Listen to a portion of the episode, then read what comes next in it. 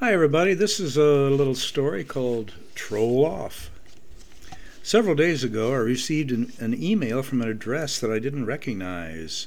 We are here for y'all at yahoo.com. The message was simple Tired of all the trolls on your feed?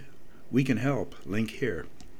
I was a bit hesitant at first, but considering the fact that I've been trolled continuously for months, I decided to trust my personal security and click on the link.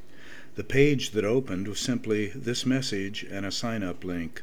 Swiss Family Jewels Robbins, noted film critic and online fragrance salesman, has introduced a much needed product that has everyone talking the new Internet Anti Trolling Kit, Troll Off.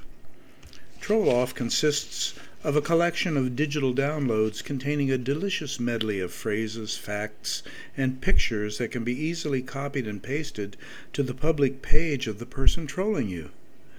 This download features horrifying pictures of the trolls in their natural habitat and includes an ever evolving list of painful epithets, barbs, and prickly commentary designed to humiliate, demean, and destroy the troll with precise inflammatory dissection.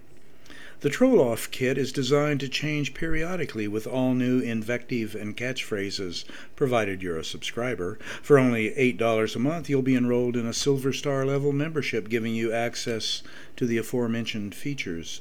The exclusive Gold Star level option, at only $13.99 a month, will enable access to much more nuanced and increasingly effective anti trolling, including a page edition that will force the troll on your feed to sign in using one of these reCAPTCHA items. Number one, I am a robot. Number two, I am not robot chicken. Number three, yes, I'm a troll. And Number four, I wear size 3XL sweatpants and I live in a basement surrounded by game consoles and empty fast food takeout bags. Download Troll Off now and take advantage of this one time offer. I took the gamble and clicked on the link, and the rest was easy. Later that day, I logged onto Twitter and immediately began blocking several demented individuals, sending them everything available from that easy to use app.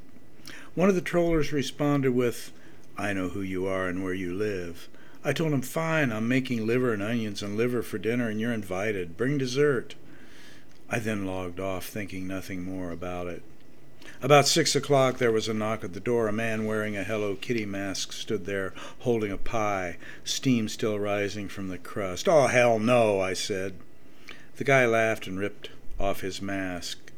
It was Eber Lambert, pranking me. Just wait, Eber. I told him. Just wait. So you do like liver and onions and liver? And that's it, folks. Uh, for your information, Eber Lambert is a good friend of mine, and that's Adam Lambert's dad. Okay, Happy New Year, everybody.